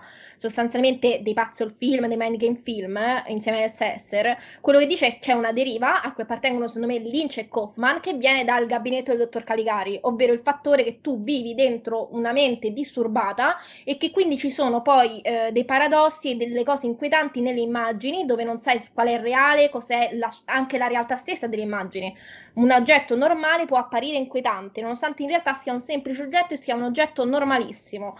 Eh, c'è tutta una struttura temporale strana e così via, mentre Nolan appartiene, per esempio, Nolan parlo del fratello, in realtà Jonathan Nolan, ma anche Christopher Nolan che ha preso qualche cosa da Jonathan Nolan, un altro tipo di mind game, è un tipo di mind game dove tu segui tutto e poi o ti lasciano il finale aperto o, o invece in un altro modo, no? Alla, alla Fight Club o al Sesto Senso dove tu segui e poi alla fine ti dicono semplicemente guarda quello che tu hai seguito fino adesso è falso e questa è la soluzione sostanzialmente. Invece Kaufman e Lynch fanno un'altra cosa, non ti danno una per soluzione. questo dico che Kaufman è assimilabile a Lynch, appunto. Però cioè, a livello di genere, a livello Eh, di genere, esatto, a livello è quello che trovo- dell'immagine. No, a livello... Eh, appunto, non il cosa, però il come. Eh, no, Però diciamo che no, ehm, io di base penso che comunque Lynch vada sempre oltre, cioè comunque la narrazione c'è, però potrebbe anche non esserci, cioè sono sensazioni quelle che mostra uh, Lynch, quindi lui di base la mette, ma vorrei parlare anche d'altro. Kaufman invece è ancora legato alla scrittura, non che sia una trappola per Kaufman, sia chiaro, però predilige la, la forma sceneggiatura e appunto la narrazione per raccontarti qualcosa, quando Lynch lo può trovare anche nelle immagini, semplicemente nelle immagini che potrebbero essere viste anche, com- viste anche come casuali, diciamo, nell'ordine in cui vengono presentate, perché comunque tu ricordi Mulholland Drive, e Mulholland Drive, sì, c'è quella teoria princi- principale che prima parla del sogno, vista anche la fotografia patinata, poi parla di realtà, però dovresti anche vederlo come vuoi. Stessa cosa con Strade Perdute, con Velluto Blu e così via. Ancora non ho visto Island Empire e mi maledico, tra l'altro. Tra l'altro un discorso del genere è molto simile a un discorso fatto sulla tesi su Eternal Sunshine of the Spotless Mind, no? E il fattore che Kaufman sia molto legato alla, alla scrittura, no? Dove però nella scrittura in realtà tutto si spiega e si dispiega, nelle sceneggiature, sia nella prima versione, forse anzi nella prima versione un, un pochino meno perché lui mette anche un futuro, come, cioè mette una dimensione temporale che nel film non c'è. Eh, ma nel, anche nella stesura finale, no? lui in realtà si aggancia molto alla sceneggiatura per fare dei trabocchetti che però poi vengono svelati inserendo delle cose che poi nel film in realtà hanno tagliato, hanno tagliato sia prima di girarle, sia dopo alcune cose le avevano girate e le hanno tagliate in fase di montaggio, rendendolo più mind sostanzialmente, no? Questa è una cosa che Lynch, adesso io non ho letto delle sceneggiature derivanti dai film di Lynch, ma Lynch si aggancia molto al visivo, secondo lui cioè, concordo con quello che ha detto Luca sostanzialmente, cioè che Kaufman è molto legato alla scrittura e al, per appunto a, a confondere con la scrittura e non tanto a livello visivo, secondo me. Eh, confondere nello stesso tempo e svelare con la scrittura, ecco. Però dai, allora, per quanto resti un cinema di sceneggiatura, il suo, secondo me, nei film dei quali ha curato la regia, c'è un'attenzione particolare all'immagine e molto te lo suscita appunto con l'immagine e per questo secondo me è anche assimilabile a Lynch. Ma banalmente appunto il cambio di vestiti, cioè lì è tutto immagine, è tutto visivo, per quanto poi ovviamente derivi dalla sceneggiatura, ma così come ciò che mh, mette in scena Lynch ovviamente è prevalentemente visivo, ma deriva comunque in qualche modo da, dalla sceneggiatura. Quindi secondo me in questo senso continuano ad essere assimilabili, ragazzi. E però ovviamente mh, sicuramente per uno prevale un aspetto fatto mentre, ma anche perché banalmente appunto Kaufman nasce come scrittore e invece Lynch nasce proprio come, mm, come artista visivo, cioè proviene dall'Accademia delle Belle Arti, da, dalla pittura, quindi ci sta che susciti più effettivamente con le immagini, è proprio il suo specifico in quanto, in quanto regista, esattamente come lo specifico di Kaufman, poi sono le parole e la sceneggiatura.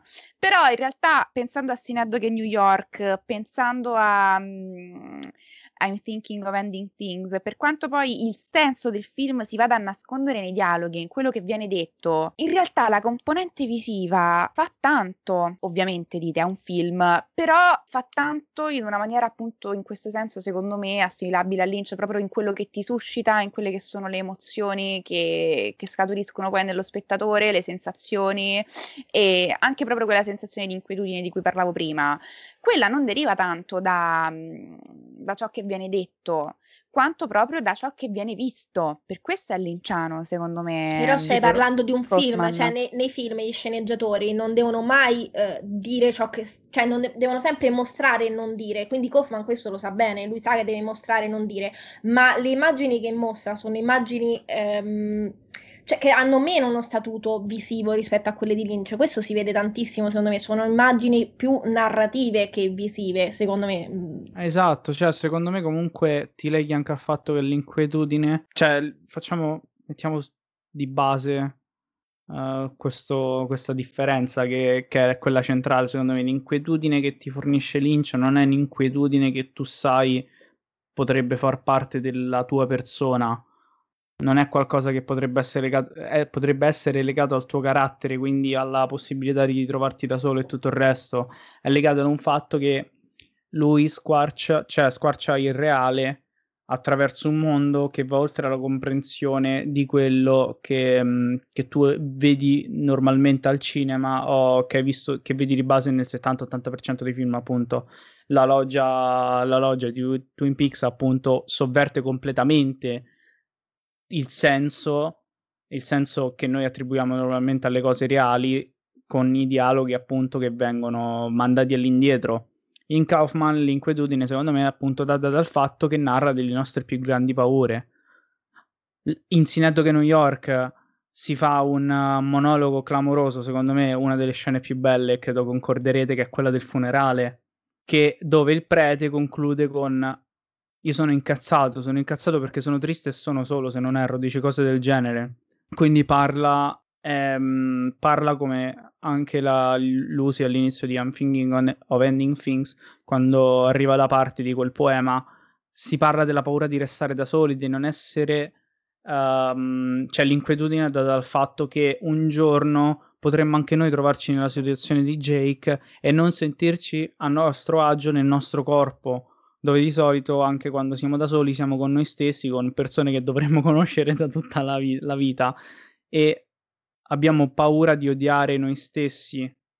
Cioè, c'è questa, l'ho messa malissimo a tempi verbali completamente, però credo sia chiaro, cioè spero sia chiaro quello che voglio dire Kaufman si concentra più sul personale, Lynch esplora mondi che vanno oltre la nostra comprensione.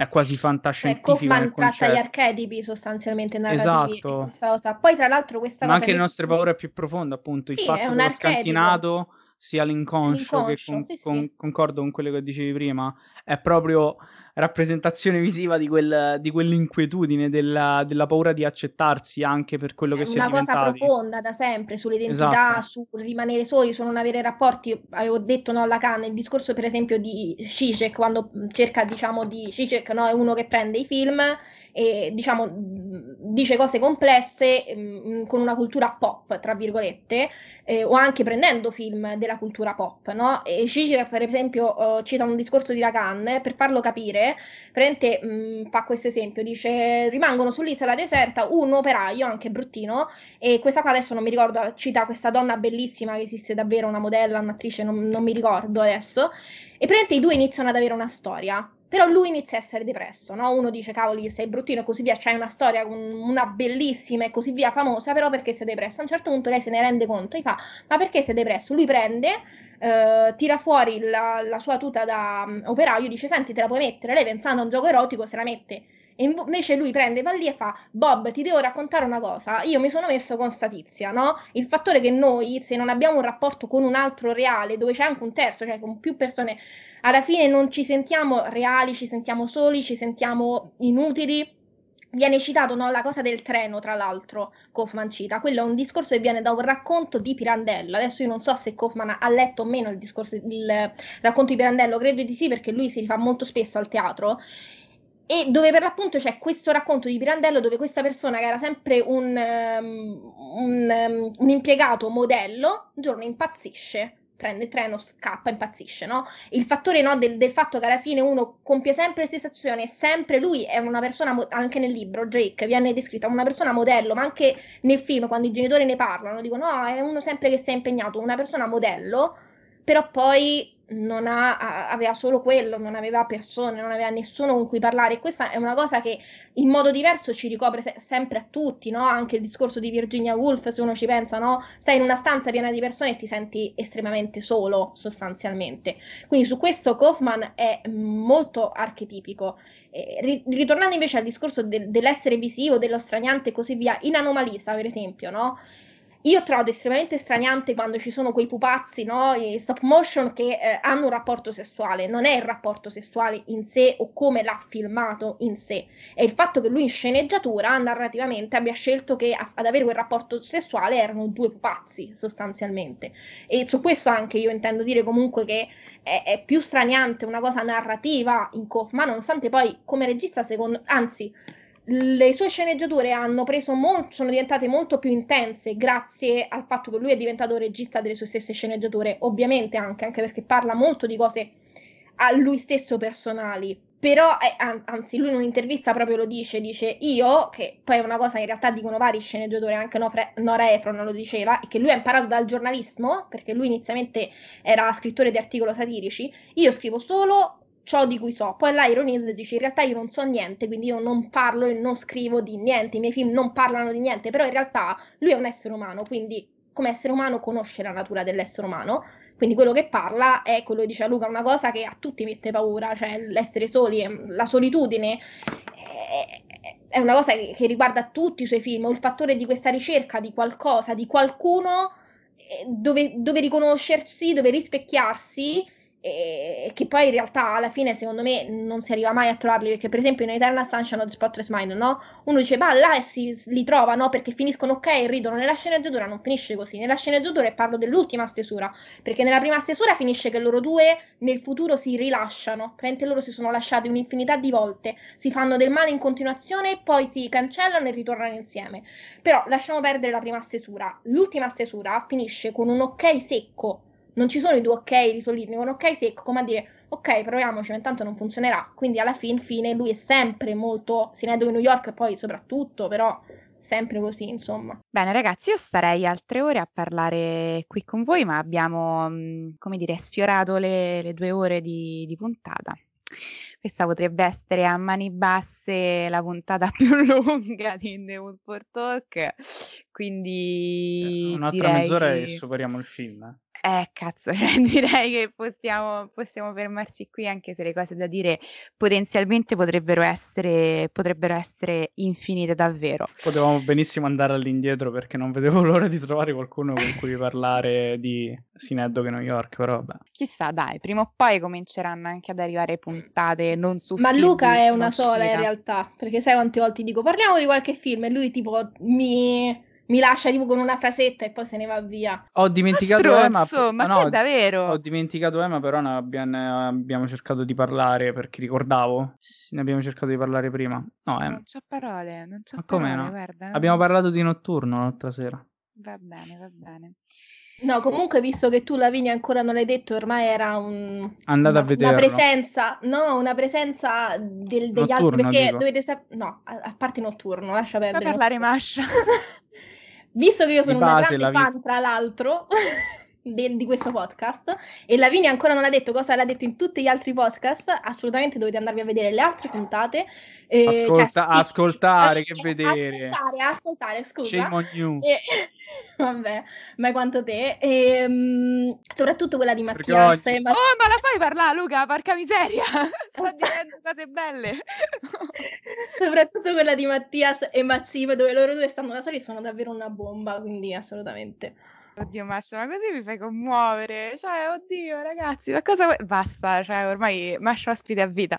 Ha ragione, ha ragione, mi stavo dimenticando di dirvi di andare a recuperarvi le altre puntate, però Masha non poteva farlo in modo migliore, quindi al di là di tutto questo, io appunto vorrei salutare lo specialissimo ospite di questa puntata, che è stato davvero un piacere avere qui con noi, è stata davvero una puntata divertente da registrare, grazie. spero interessante da ascoltare perché è stato davvero appunto interessante anche registrarlo, quindi grazie mille Masha per averci fatto compagnia e per essere stata così puntuale su un Ma autore. grazie a te, Lavinia. Sì, Luca mi ha rubato la mia battuta, e grazie a voi. Voi non potete vedere la mia faccia in questo momento perché altrimenti vi tagliereste. Io Luca non lo ringrazio dopo, dopo questo, dopo aver rubato la scena a Masha. Va bene, allora io ringrazio Masha nuovamente che è stata davvero un sacco mh, puntuale, un sacco illuminante, soprattutto per me. e Ah, più un che altro io invito anche a leggere il pezzo che ha scritto sul DAS, per il DAS Cinemag che linkerò in descrizione. assolutamente Eh, perché trovate tutti gli spunti eh, detti da Masha durante il podcast e anche altro. Questo è E- molto altro. Ah, più che altro cliccate sul nome di Masha e andate a leggere anche le altre, le altre recensioni perché ce n'è una interessante su True Lovers di James Gray. E non fare quella faccia perché prima o poi arriverà un po' di giustizia per Gray, ne parleremo. Ne Eh, ne parleremo, sì, anche sì, perché sì, Luca e Masha stanno in fissa, quindi sarà giusto parlarne prima o poi. Detto questo, ragazzi, spero che questa puntata vi sia piaciuta. Luca, di qualcosa anche tu, dai, in relazione... Ah, beh, eh, ringrazio un'altra volta, un'altra volta, un'altra volta Masha. È stato, ragazzi, è stato dura nei panni di un uomo essere circondato da donne Ma oggi. vaffanculo. Ma allora, ragazzi. Oh, madonna, ma sono contenta, tra l'altro, Comunque, ritornando alla visione sempre di, cioè, di I'm Single and Things, in realtà poi noi due siamo due personalità di Luca, che in realtà sta... che stanno pensando di finirla qui. sì. Uccideremo Luca uccidendoci, probabilmente. Dai, alla fine ringrazio anch'io ancora Masha, è stato bellissimo, beh, soprattutto perché ha scritto anche la tesi, quindi era proprio il calderone, il, il punto cardine della puntata. Infatti è stata lei a condurre la puntata più di noi. E non potremmo essere più contenti di Sì, questo. esatto, Era esattamente quello che mi aspettavo da questa puntata. Quindi, quindi grazie ancora Masha. Bene, quindi salutiamoci che nel frattempo abbiamo mi sa davvero sfondato le due ore e quindi grazie Raga, la Masha, settimana grazie prossima Luca. forse arriva il grande episodio su Non ce la facciamo a chiudere questa puntata. Su lo Già, chiamavano. Trinità. Stiamo preparando Allora. uno speciale su Bud Spencer e Terence Hill, ragazzi. Mannaggia. Allora, grazie a tutti per averci ascoltato fino a qua, soprattutto oggi. Grazie per averci sentito fino alla fine. Se mai se è rimasto qualcuno a sentire tutta questa puntata. E, e niente, noi ci sentiamo alla prossima. E ciao e grazie a. Ciao.